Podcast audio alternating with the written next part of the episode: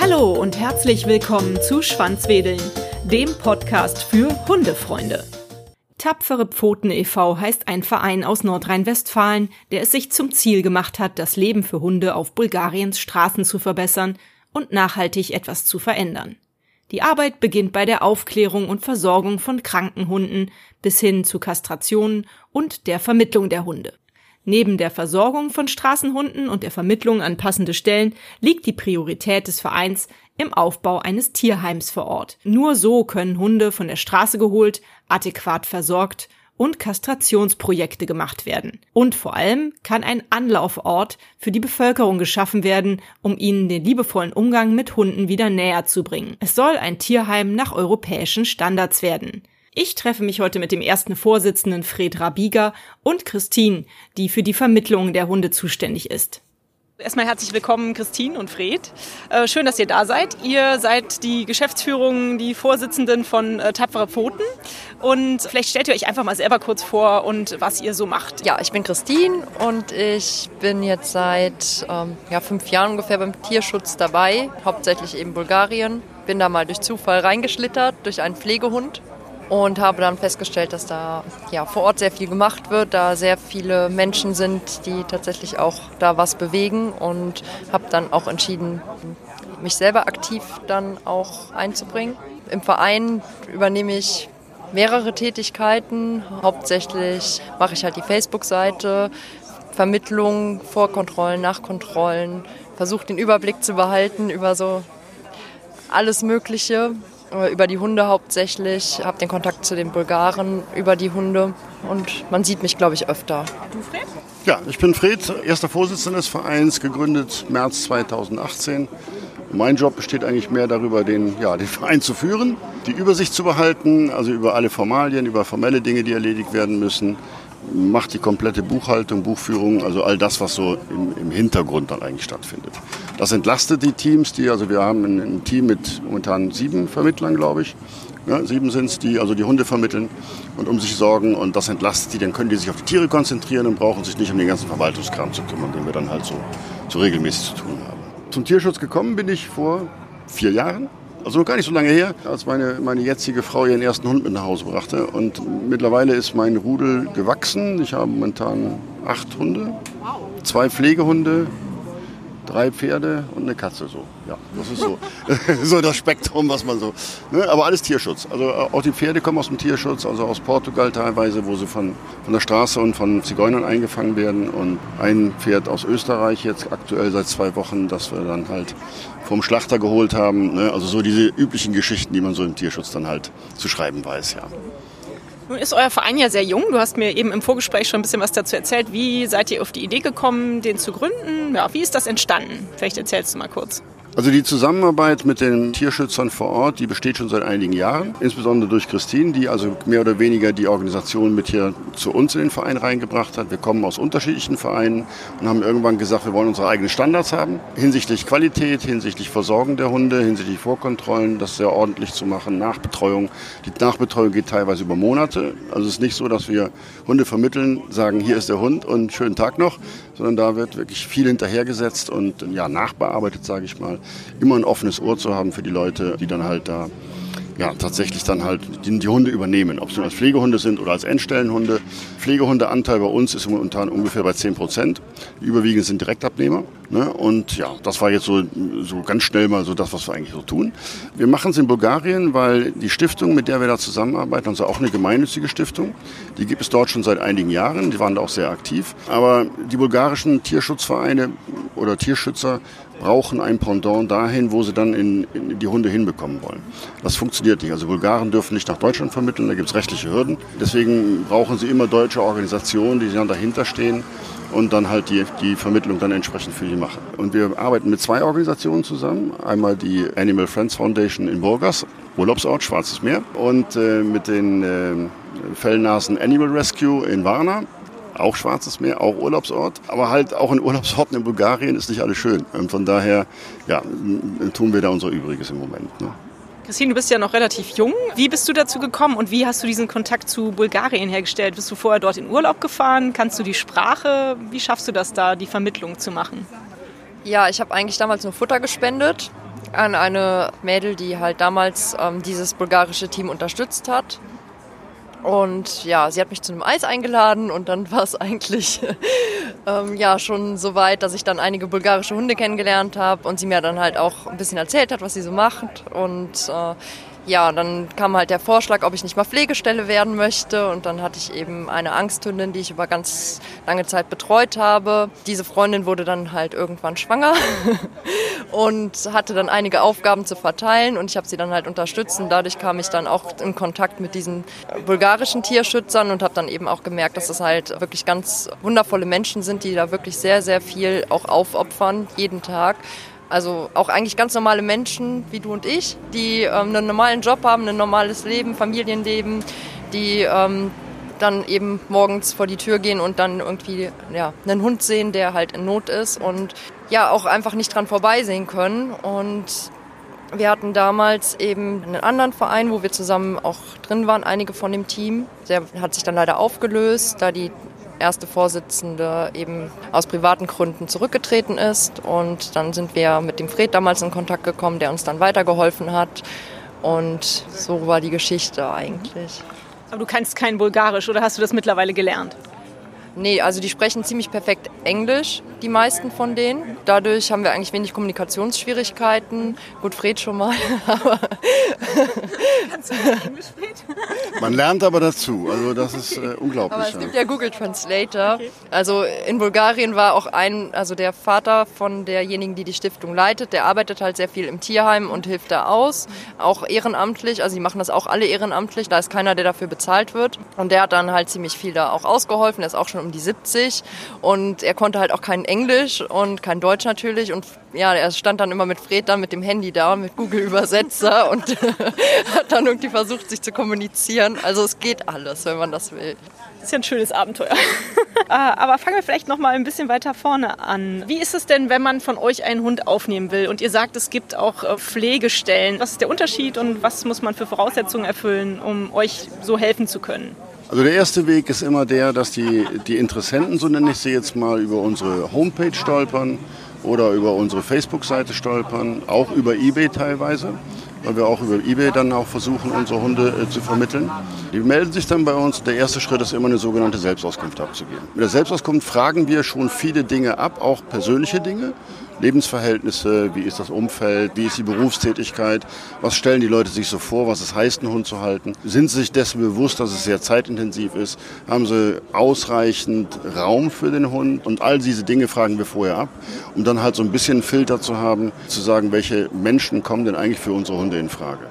So, und dann gibt es zwei Möglichkeiten. Entweder die Interessenten entscheiden sich dann dafür und sagen, nee, ich möchte einen ganz bestimmten Hund, den möchte ich gerne adoptieren, also sofort übernehmen, ist das denkbar. Aber es gibt auch Leute, die sagen, nee, ich weiß noch nicht so richtig, ich möchte das erstmal angucken. Oder es gibt auch Menschen, die sagen, nee, ich möchte eigentlich gar keinen festen Hund haben, ich möchte immer wieder einem Hund die Chance geben, aus dem, dem jeweiligen Land herauszukommen. Und das sind die sogenannten Pflegestellen, ne? die also nichts anderes machen, als den Hund hierher zu holen und ihm halt das kleine Einmaleins des Hundedaseins in Deutschland beizubringen.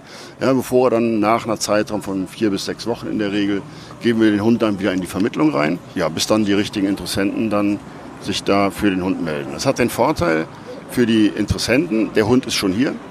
Man kann, muss sich also nicht darauf verlassen, dass man nur Fotos gesehen hat, Videos gesehen hat oder Beschreibungen gelesen hat, wie der Hund vom Verhalten her ist, sondern die können sich hier vor Ort dann auch wirklich angucken. Das ist so der gravierende Unterschied. Pflegestellen zu bekommen ist nicht einfach, weil wir leider bei vielen Pflegestellen dann feststellen, dass sie dann zum Versager werden und der Hund bleibt dann da und dann ist die Pflegestelle weg. Ja, das ist leider, ist für den Hund gut, also das muss man gar nicht sagen, für uns dann wieder ein bisschen blöd, ne? weil wir müssen gucken, wo kriegen wir jetzt die nächste her, ne? die dann wieder so aktiv wird. Ne? Wir machen aber ja nicht nur Auslandstierschutz, sondern wir machen auch hier in Deutschland Tierschutz. Das heißt also immer dann, wenn Menschen Probleme mit ihrem Hund haben, wenn sich Lebensverhältnisse verändern, dann sind wir auch Ansprechpartner und versuchen dann da auch zu helfen und die Hunde dann von A nach B zu geben. Ne? Und das machen wir häufig auch über Pflegestellen. Pflegestellen. Also wenn dann diese Hunde dann erstmal in Pflegestellen packen, um die Situation bei der Familie ein bisschen zu klären, also Trennungen und sowas, was es alles gibt. Todesfälle hatten wir schon. Ne? Und, und versuchen wir da erstmal schnell zu agieren und die Hunde dann da rauszuholen. Und dann, das sind dann auch Pflegestellen dafür da. Ne? Toll. Ich kann mir das noch nicht so ganz vorstellen, Christine. Ein Hund wird in Bulgarien gefunden, um nochmal zu den bulgarischen Hunden zu kommen. Der läuft da rum ganz alleine und wird dann aufgegriffen von einem netten bulgarischen Tierfreund. Und was passiert dann? Und vor allem, wie kommt der Hund hierher? Grundsätzlich ist es nicht immer so, dass die Tierschützer selber die Hunde aufsammeln. Die Stiftung wird halt auch sehr oft um Hilfe gebeten von auch von Anwohnern. Aber in dem Fall, wenn ein Hund eben gefunden wird, der in Not ist, dann wird der Hund natürlich erstmal gesichert, wird zuallererst zum Tierarzt gebracht. Es wird erstmal ein Bluttest gemacht auf Mittelmeerkrankheiten, bevor der Hund überhaupt geimpft wird oder irgendwas passiert, um einfach auszuschließen, dass der Hund krank ist. Wenn der Hund eben eine Krankheit hat, wird er darauf erstmal behandelt. Ja, dann muss der Hund eben entsprechend geimpft werden werden. Es gibt ja den Seuchenschutz, das Seuchenschutzgesetz, da ist nur die Tollwutimpfung vorgeschrieben.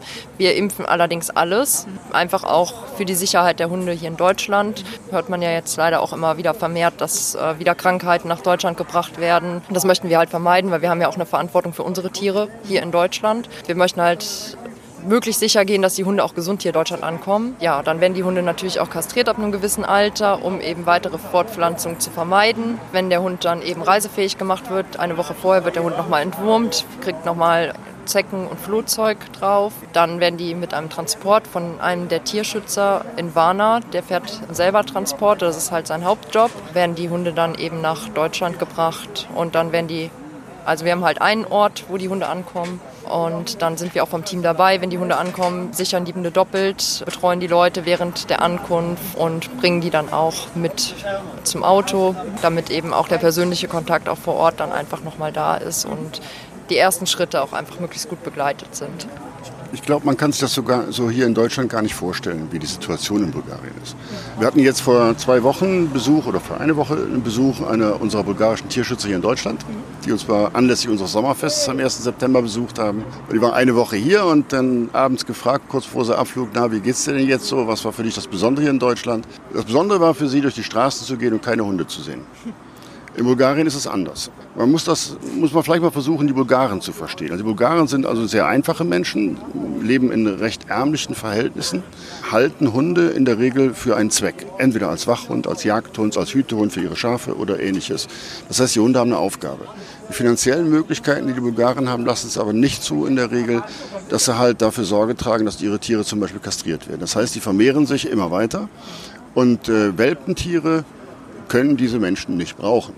So, also entweder äh, im schlimmsten Fall werden sie ertränkt, erschlagen oder irgendwas. Aber mittlerweile ist es so, dass unsere Stiftung in Bulgarien schon dort auch einen Namen hat, sodass dann auch Menschen anrufen, zu sagen, ey, hier sind welche, kümmere dich mal. Ich mache den Bulgaren da keinen Vorwurf, das ist halt deren Mentalität, die ist anders als bei uns. Ne, und dadurch äh, können sie durch Bulgarien laufen, ne, an jeder Ecke sitzt ein Hund. Also ähnlich wie bei uns Katzen freilaufend sind, sind da freilaufende Hunde. Das ist das Problem. Also ich habe es äh, tatsächlich ähnlich in Griechenland diesen Sommer oder im Mai waren wir in Griechenland im Urlaub, habe ich es ähnlich erlebt. Es ist schon traurig und die sehen auch alle nicht so besonders gut aus, die Hunde, die da so rumlaufen es ist unterschiedlich. Also es ist wirklich, es gibt, gibt Ortschaften, da werden die Straßenhunde auch von den Menschen vor Ort versorgt. Die werden gefüttert, die bekommen zu trinken.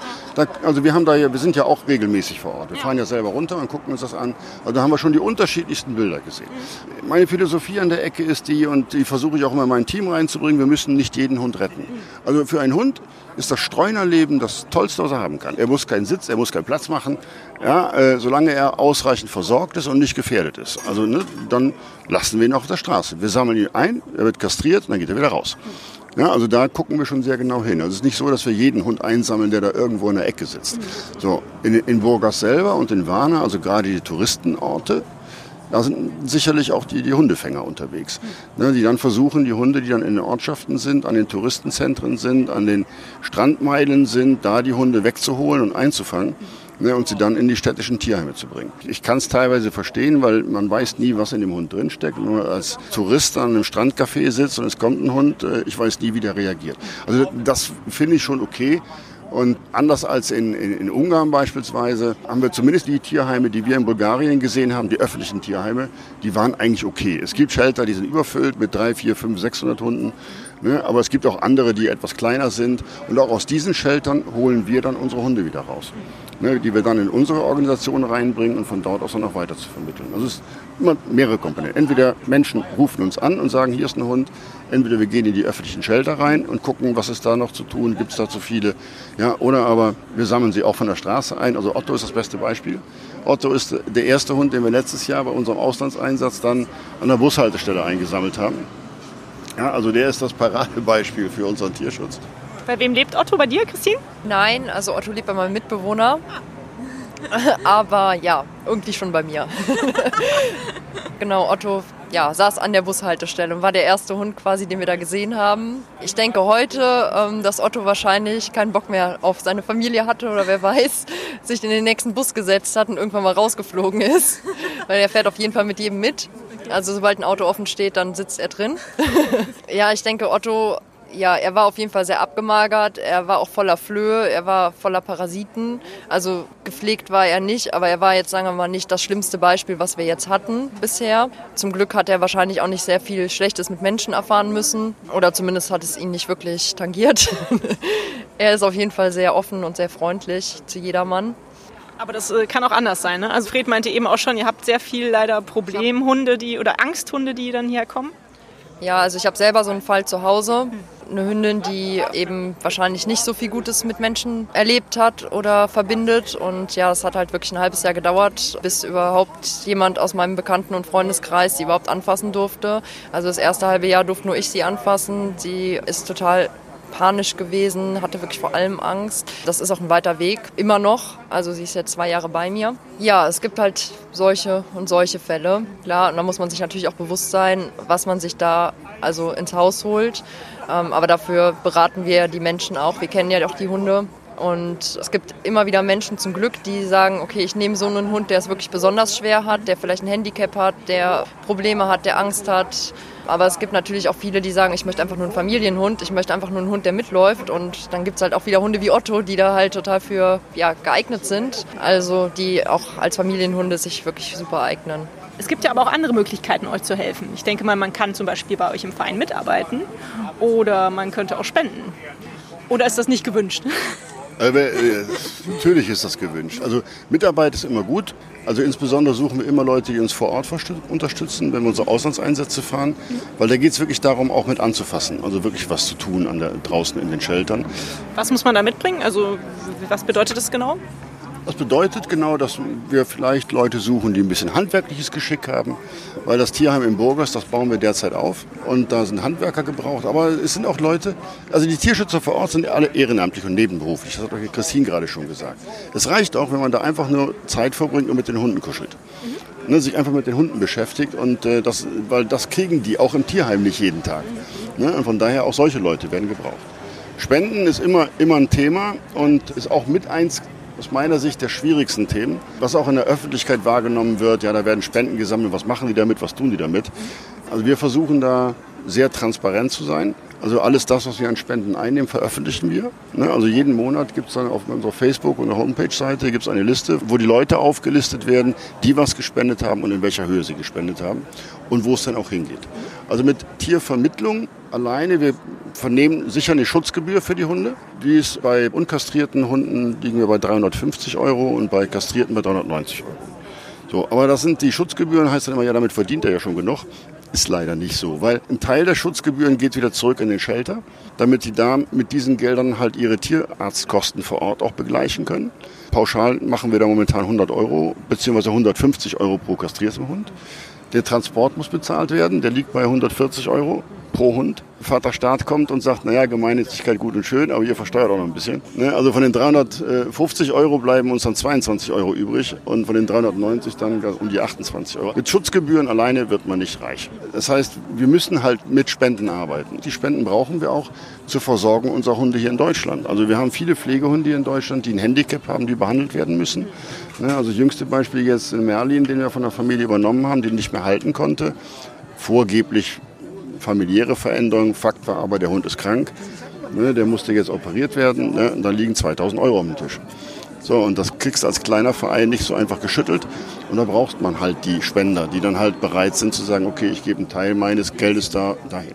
Also wir haben gute Spender, also wir bekommen regelmäßig, aber es ist nicht so, dass wir im Überfluss leben. Das ist leider noch nicht so. Also wenn einer der Hörerinnen und Hörer Lust hat, etwas zu spenden, jederzeit gerne. Nehmt ihr denn auch Sachspenden? Futter oder auf Decken oder sowas, Christine? Also grundsätzlich nehmen wir auf jeden Fall Sach- und Futterspenden auch an. Wir haben momentan nur leider ein kleines Transportproblem, dass wir die Spenden nach Bulgarien bekommen. Das heißt, alle drei Monate können wir dann mal Futter und Decken schicken. Und deswegen müssen wir halt immer gucken, wo wir das lagern. Und manch einer hat jetzt schon seine, sein Wohnzimmer voll stehen mit Sachen und wartet darauf, dass es endlich abgeholt wird. Das ist halt immer recht schwierig. Grundsätzlich ist es schon immer wieder willkommen, aber wir haben halt also mittlerweile mehr davon. Es gibt halt so einen Online-Shop, wo man Futter bestellen kann, der Tierschutzshop. Und das wird dann halt direkt nach Bulgarien geliefert. Und das ist dann für uns alle ein bisschen einfacher, weil wir das alles nicht dann lagern müssen. Und man muss es ja auch nicht einkaufen sozusagen und irgendwo hinbringen, sondern man kann es halt direkt im Internet bestellen. Und dann wird es halt auch direkt vor Ort nach Bulgarien geschickt cool. Das werde ich auf jeden Fall hier auch in meine äh, Shownotes unten reinschreiben, wo man da sich hinwenden muss. Wie sieht es denn für euch aus? Ich meine, ihr steckt ja sehr viel Arbeit in diese, diesen Verein. Erfüllt euch das? Macht euch das glücklich? Irgendeinen Effekt muss es ja auf euch haben, dass ihr es weitermacht. Es würde, wäre gelogen, wenn ich sage, es ist wenig Arbeit. Ist, man macht so nebenher und es läuft. Also das ist falsch. Alle im Team sind alle, auch alle berufstätig. Es gibt also keinen, der da äh, keinen Job hat. Er macht also neben der Arbeit. Das ist schon viel Aufwand. Also Telefonate mit den mit Interessenten und das ist nicht wenige und dann halt die Nach Nachbesuche organisieren und solche Dinge. Also das ist schon, ist schon richtig was. Und teilweise sind wir dann auch, wenn man so einen langen Turn hat, also richtig am Boden. Ne? Da merkt man, dass so langsam die Stimmung geht runter ne? und der, der Stress nimmt zu. Ne? Aber es ist, glaube ich, bei allen unseren Tierschützern immer der, der Moment, wenn die Hunde hier in Deutschland ankommen. Ja, also wenn dann, dann merkt man es auch, die Adoptanten, die dann alle da sind, ne? und dann die Nervosität steigt, bis der Transporter um die Ecke kommt, die vielen glücklichen Gesichter, die man dann sieht, die vielen Tränen, die da vergossen werden, wenn sie ihren Hund endlich in den Arm nehmen dürfen. Ich glaube, das ist dann der Moment, wo wir dann sagen, na gut, jetzt weiter. Ne? Also das ist eigentlich so ja, der Lohn, den wir bekommen für unsere Arbeit. Also es gibt Tage, wo ich mir denke, oh, was hast du eigentlich gemacht, bevor du Tierschutz gemacht hast? das Handy wimmelt den ganzen Tag und da ist ein Löch, äh, Feuer zu löschen und dort wieder und man denkt sich so, oh mein Gott, was hast du dir da angetan? Ja, aber wie er halt schon sagt, letztendlich sind es halt die Hunde, die einen dann irgendwie immer wieder weiter bewegen, wo man sich denkt, okay, ne, man hat halt diesem Hund einfach geholfen, sein Leben zu verändern.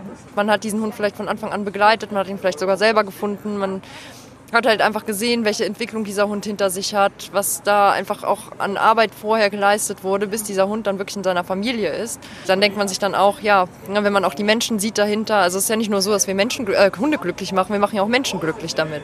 Also wenn man den perfekten Hund für die Familie gefunden hat und alle sind glücklich und wir kriegen dann Fotos, wie der Hund dann eben auch in der Familie lebt und ja, eben auch total geliebt wird und man sich denkt, okay, vor einem halben Jahr saß der irgendwo auf der Straße, konnte sich kaum fortbewegen vor Hunger und war einfach, äh, ja, hatte schon abgeschlossen und ist jetzt irgendwie im Hollandurlaub und schläft im Bett. Ich glaube, das ist so das, ja, wofür wir das auch machen, dass wir dann auch einfach am Ende ein Ergebnis haben, was auch irgendwie alle zufrieden macht. Fühlt ihr euch als Weltverbesserer? Also wir verbessern vielleicht eine kleine Welt. Wenn ich sehe, wie wir vor anderthalb Jahren angefangen haben, das Tierheim in, in, in Burgers aufzubauen. Letztes Jahr im Mai waren wir da und es waren eigentlich es ist ein Kuhstall, ein riesiger Kuhstall mit Dicks. Okay. So, und ein Innenhof, der so ein bisschen abgetrennt war, das war es dann aber auch. So. Mittlerweile haben wir da, haben wir es da geschafft, ja, eine Welt aufzubauen. Ne? Es gibt da Gehege, große Gehege, also keine kleinen Zwinger, in denen die Hunde leben. Äh, wir haben jetzt angefangen, den Innenausbau zu machen, weil um Tierheim zu sein, braucht man Quarantäneboxen, man braucht Krankenstationen und solche Dinge. Wir sind dabei, Hundeausläufe zu machen für die Hunde, die also draußen keinen Platz finden, sondern drinnen leben müssen. Also für die Hunde ist das eine kleine Welt. Und eine kleine Welt, die sich für die Hunde verbessert. Ja, also von daher will ich es gar nicht an die große, so groß messen. Ne? Also man wirklich im kleinen Rahmen, glaube ich, tun wir schon unser Mögliches, um da zumindest für die Tiere die Welt zu verbessern. Ja, es gibt ja diesen Spruch, dass viele kleine Menschen an vielen kleinen Orten das Gesicht der Welt verändern können. Und ich sehe das eigentlich auch so, wenn ich nur irgendwie eine Kleinigkeit verändern kann, für den Einzelnen in dem Fall, für den einzelnen Hund, dann habe ich schon viel getan. Und letztendlich sind wir ja auch Vorbilder für weitere Generationen. Und das sehe ich halt auch in Bulgarien so.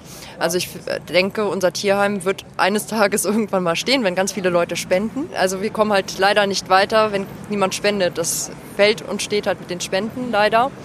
Und dadurch sind wir jetzt wieder mal in Stocken geraten. Aber wir sind halt stetig dabei, das auch weiterzumachen. Und irgendwann soll es einfach ein Ort sein. Es soll nicht einfach nur ein Tierheim sein. Es soll auch ein Ort werden, wo halt auch Menschen zusammenfinden und wieder den Bezug zu Tieren lernen. Also gerade die bulgarische Bevölkerung. Da sollen eben auch zum Beispiel Schulen, Kindergärten, sollen in dieses Tierheim kommen können und sollen kein Trauma erleben, sondern sollen eben sehen, dass Hunde einfach geachtet werden, dass Hunde gut behandelt werden. Es sollen Ehrenamtler vorbeikommen können die auch einfach das Gefühl haben, nicht in Tränen auszubrechen, wenn sie da wieder rausgehen, sondern eben auch ja, den richtigen Umgang mit den Hunden dann wieder erlernen und führen. Und das ist eigentlich auch der Sinn, warum wir das machen. Wir können nicht alle Hunde auf einmal retten, aber wir können halt irgendwo auch ein Beispiel einfach auch setzen.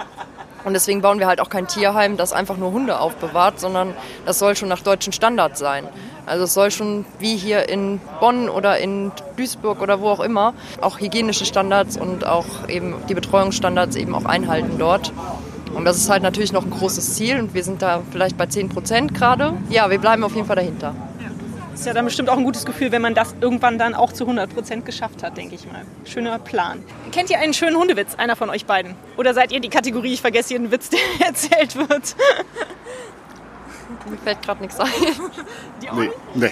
Schade. Ihr seid ja beides auch Hundehalter. Du hast, wie heißt deine Hündin? Meine Hündin heißt Myla und ich habe auch noch eine Hündin, die heißt Zoe und noch einen Hund, der heißt John. Okay, du wohnst aber in der WG. Ja. Und das klappt. Auf dem Bauernhof. Ja, schön. Okay. Ja. Hört sich super an. Klasse. Und bei dir, Fred? Ja, ich habe acht eigene Hunde, zwei Pflegehunde zurzeit und lebe nicht auf dem Bauernhof, sondern lebe in einem Einfamilienhaus mit Garten halt. Ne? Es ist ein Hundeauslauf, ne? so von daher. Aber dann könnt ihr bestimmt irgendwelche tollen Tipps an Hundehalter geben. Habt ihr einen Top-Tipp, wo ihr denkt, so manche Hundehalter sollten da vielleicht doch mal anders ein Auge drauf werfen? Ich sage einfach, Leute, guckt darauf, dass die Hunde Hund sein können. Mhm. Wenn ich heute sehe, was die Hunde alles machen, da gibt es Agility, da müssen sie mitlaufen und sonstige Neusportaktivitäten, die aber letzten Endes eigentlich den Halter befriedigen und nicht den Hund. Da mache ich mir manchmal Sorge, so lass den Hund doch mal sein, wie er ist. Meine Hunde sind sagen, einer würde sagen, sie sind nicht erzogen. Ja, ich, ich lasse sie auch laufen. Sie haben die Grundkenntnisse drauf und das reicht mir. Ne, ich brauche keinen dressierten Hund. Das ist, glaube ich, so der Tipp, den ich jedem geben kann. Und ganz wichtig ist, wenn ich einen Hund so jetzt auch aus dem Auslandstierschutz nehme, lass ihn Hund sein, lass ihn kommen und verlang nicht zu viel vom Anfang an. Ne. Also der Hund gibt die Richtung vor. Das ist immer so der, der beste Tipp, den man den Leuten geben kann und sagt, wartet ab. Ne, viele ängstliche Hunde drehen sich, die werden nie so schnell auf ihn zulaufen, weil der Hund hat ja kein Gespür dafür, boah, der hat mich jetzt gerettet. Ich bin jetzt woanders. Ich kenne das alles nicht. Ja, und dann sage ich immer, lass sie kommen. Lass sie ankommen und kommen lassen. Du hast es eben Hunde-Burnout genannt? ja, also wenn ein Hund dann irgendwie mehr Termine hat als ich, dann gibt es ja auch Burnout beim Hund sozusagen. Klar, ich habe meinen Hund selber als Rettungshund geführt. Also ich habe auch sehr viel mit meinen Hunden immer gearbeitet oder tue das auch. Also meine Hunde müssen auch ein bisschen mehr können als nur die Grundkommandos. Aber grundsätzlich hat der Fred schon recht. Also man muss halt auch irgendwie gucken, dass man eben die Balance dazwischen hält. Wo darf der Hund noch Hund sein und wo ist der Hund nur noch irgendwie beschallt mit irgendwelchen Reizen. Und ich denke, da muss man halt auf jeden Fall irgendwie ein Zwischending finden und nicht jeder Hund hat da Bock drauf. Das ist ja auch die andere Sache. Mein erster Hund ist ein Border Collie, der hat da total Bock drauf gehabt, aber der hat auch keinen Bock auf Agility oder Obedience. Also beim Obedience-Kurs, da hat er mich angeguckt irgendwann, so nach dem Motto, ich habe das jetzt schon 50 Mal verstanden, während alle anderen noch nachdenken, äh, können wir jetzt mal was anderes machen. Und also man muss auch irgendwie gucken, dass es halt zum Hund passt und zum Halter natürlich. Also ich kann jetzt auch nicht mich auf einen Dog-Scooter stellen, wenn ich 150 Kilo wiege und der Hund 20 Kilo wiegt. Das geht halt nicht. Man muss da schon irgendwie gucken, dass es zu allen Seiten passt. Gut, wollt ihr noch irgendwie irgendwas loswerden? Habt ihr noch irgendwas auf dem Herzen zu eurer Organisation, was ich äh, noch nicht erfragt habe, noch nicht von euch gehört habe? Vielleicht noch irgendwie die bewegendste Geschichte oder die skurrilste Geschichte, die ihr so erlebt habt, Fred? Die bewegendste Geschichte, die kann ich von meinem eigenen Hund erzählen. Also eine, eine Hündin, die im Tierheim vier Jahre gesessen hat nie eine Vermittlungschance bekommen hat, weil immer gesagt wurde, nee, der Hund ist nicht vermittelbar, der ist ängstlich und so weiter. Und ich habe ihm halt dann die Möglichkeit gegeben, dann zu mir zu kommen, durch meinen Hundegarten. Ich gesagt, okay, wenn er keinen Bezug zum Menschen haben will, lebt er im Garten. Und da war eigentlich der Moment der tollste, wo, also wirklich zwei Wochen hat es gedauert, wo der Hund dann das Vertrauen hatte, zu sagen, jetzt bin ich da. Ne? Also das sind so die tollen Momente, die man dann so hat. Davon ist jetzt einer, aber davon, glaube ich, können wir viele erzählen, wo wir sehen, also wie toll sich die Situation für so einen Hund ändert und so weiter. Also das ist schon, macht schon was aus. So, was ich mitgeben will, ist eigentlich auch für die Hörer, die es dann, die es dann hören, Guckt mal auf unsere, auf unsere Homepage-Seite, guckt mal auf unsere Facebook-Seiten. Wir schreiben nicht nur Jammergeschichten äh, wie viele Tierschutzvereine. Wir betteln auch nicht nur um Gelder, sondern da lohnt es sich mal drauf zu gucken, wenn man ein paar, auch mal schöne Geschichten über die Hunde sehen will, wie sie sich entwickeln, was sie äh, geworden sind und so weiter. Von dir irgendwie eine skurrile Geschichte, irgendwas Verrücktes, was du erlebt hast? Also außer natürlich äh, der Otto, der an der Bushaltestelle auf dich gewartet hat. Ja gut, bei diesem Auslandseinsatz haben wir noch einen anderen Hund nachts aufgesammelt, Otto und ich, weil Otto nachts immer spazieren gehen wollte wollte. Und ja, dann waren wir einfach im Park unterwegs und auf einmal saß da ein Hund, der aussah von Weitem wie so ein Wolf ja, Otto ist dann da hingegangen und hat mal freundlich gefragt, ob er nicht mitkommen möchte. Und dieser Hund ist uns dann tatsächlich bis zum Hotel gefolgt. Ja, Fred hat mir verboten, den mit reinzunehmen, weil er halt schon ziemlich zerlaust aussah. Und er saß dann halt irgendwie auch noch Ewigkeiten vorm Hotel und hat dann quasi gewartet, dass wir ihn reinholen. Aber der Portier, der stand auch schon sehr thronend da und äh, es war wohl nicht so gut. Ja, und ich hatte ihm halt extra ein Halsband angezogen, damit man ihn wiedererkennt. Wir haben dann halt auch in sämtlichen Tierheimen in Burgas Bescheid gegeben. Und nach einer Woche kam dann tatsächlich, da waren wir wieder in Deutschland, dass sie den Hund gefunden haben haben und haben dann eben auch dieses Halsband eben dann auch gezeigt, weil ich dann, dann extra nochmal nachgefragt habe, ob er es noch anhat. Ja, dieser Hund ist dann eben zwei Monate später nach Deutschland gekommen und er hat mich tatsächlich erkannt, als er aus dem Transport stieg. Das war halt echt schon ziemlich krass. Ja, und hat auch eine super Familie gefunden. Also dem geht's richtig gut. Ja, das war schon sehr bewegend. Ja, das glaube ich. Voll die schöne Geschichte. Macht ihr überhaupt noch Urlaub in Bulgarien oder ist es für euch Arbeit in Bulgarien? Also wenn ihr dahin geht, das ist kein Urlaub, das ist äh, Arbeit. Also ich habe noch nie überlegt, in Bulgarien Urlaub zu machen, sondern eigentlich auch nur deswegen, um da eben die Tierschützer kennenzulernen, um da eben auch vor Ort zu sehen, was da gemacht wird und sich dann Einblick zu verschaffen. Ich glaube, wir waren einmal am Strand beim ersten Auslandseinsatz aber letztendlich hat man da gar keine Zeit für. Wir stehen morgens auf und sind bis abends beschäftigt, sind wirklich mit Hunden, wir fahren mit Hunden zum Tierarzt, wir kümmern uns im Tierheim um die Hunde, wir säubern die Anlage, wir machen irgendwelche Bauarbeiten. Also wir sind, kamen gar nicht auf die Idee, dass wir überhaupt Urlaub hatten in der Zeit. Keine Chance. Keine Chance. Ich freue mich jetzt nächste Woche, Donnerstag fliegen wir wieder runter mit äh, einem Team aus drei, drei Leutchen. Aber auch da wird kein Strandurlaub stattfinden. Dafür ist das Programm dann einfach zu, zu stark. Aber ja, ist aber okay. Ja. Arbeitseinsatz im Urlaub. Als allerletzte Frage vielleicht noch, habt ihr einen schönen Buchtipp? Eventuell über Bulgarien, über Hunde in Tierschutz, äh, über Hunde allgemein, irgendwas, was euch bewegt, was euch beschäftigt, was ihr in letzter Zeit gelesen habt, was ihr vielleicht empfehlen könnt? Ich habe keine Zeit mehr zum Lesen. Auf dem Flug vielleicht? Also offen gestanden, nee, ich habe da auch keinen Tipp mehr, weil ich finde, ich finde auch immer, was man so liest an Büchern oder an Informationen, die man bekommt, sind immer so widersprüchlich. Okay. Äh, wenn, wenn ich da jetzt was vorgeben würde, dann ist das eine Philosophie, die man da verträgt. Okay. Also da halte ich mich dann eher raus aus solchen Geschichten. Ja, ne? Bleibt mir eigentlich nur noch, mich zu bedanken, dass ihr hier mir Rede und Antwort gestanden habt und ja, euch wahrscheinlich jetzt gleich erst noch mal einen schönen Feierabend zu wünschen. Vielen Dank, dass ihr hier wart. Danke auch, ja. Ja, danke. Folgt doch Freds Aufruf und schaut euch mal die Homepage von Tapfere Pfoten an. Es ist wirklich toll zu sehen, was der Verein bereits auf die Beine gestellt hat und wie viele Hunde glücklich vermittelt wurden. Und vielleicht könnt ihr ja auch auf die ein oder andere Weise helfen. Hat euch dieser Podcast gefallen, dann teilt ihn doch mit euren Freunden und gebt mir eine 5-Sterne-Bewertung, denn nur so werden auch andere Hundefreunde auf den Podcast aufmerksam. Nun knuddelt euren Hund und gebt ihm ein Leckerchen und sorgt für ein Schwanzwedeln. Bis zur nächsten Folge. Wuff und tschüss.